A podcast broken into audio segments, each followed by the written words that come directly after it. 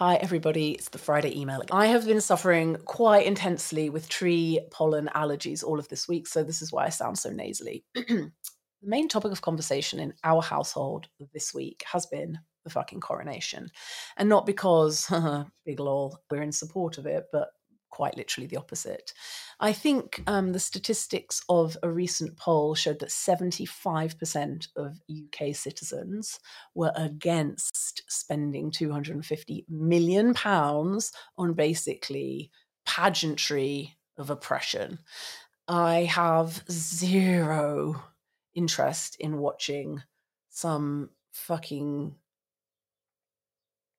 we're just going to leave that there get a heavy, solid gold crown filled with so many jewels that he can't sit up straight in it for more than half an hour placed on his head when our when people are quite literally dying of starvation.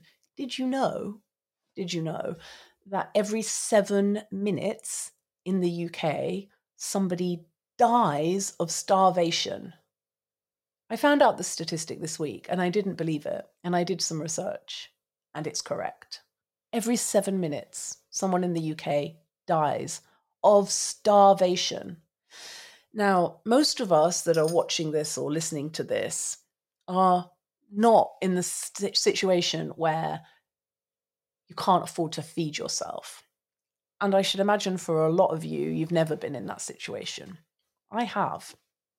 And without going into a long, traumatic story about it, I have absolutely been for at least six months of my life so poor that I couldn't feed myself and I did not know where my next meal was coming from.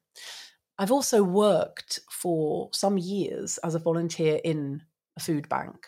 I worked in the Oxford Food Bank, one of the Oxford food banks. When I first started, there was only one Oxford Food Bank, and now I think there's five Oxford Food Banks.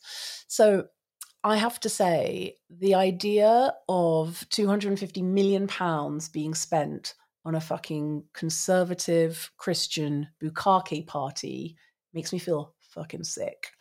And I hope and wish him all the worst.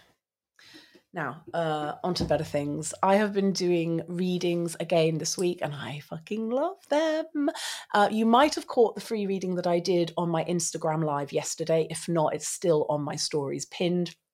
Basically, every month I have a, a form on my website that you can submit a question to get a free reading if I pick your question. Just because you submit a question doesn't mean it's going to be answered. Obviously, I pick one question at least a month and I read, as I would for anyone else, briefly for five minutes on live. And I did it yesterday, and the response to that reading was phenomenal. It makes me very happy. The reason I do this is twofold. One, my prices are high, I am expensive. I'm not the most expensive psychic in the world, although I was for a little while, but I am certainly one of the best, and my prices reflect that accordingly. And I'm aware that a lot of people that need help, not necessarily my help, can't afford my prices. And I don't think for a moment that they need to be able to. I don't think for a minute that I should be offering any of my services or my time to everyone for any price. But I want to make my skills available to people that need them. And in this particular small way, I can do that the other thing that um, has happened this week that I've really been excited about is I've started up my TikTok again. So if you have interest in seeing a little bit more of my personal life, the behind the scenes, my daily routines, the cats, the shit that the cats bring in, um, a bit more of what it's like at Cross Cottage or which cottage here in Wales, then TikTok is the place to find me. I hope you have a fantastic week. Remember, if you want to book a reading, there are still two spots left for this month. The button should be below, and I look forward to seeing you on TikTok or Instagram if not. Okay, bye.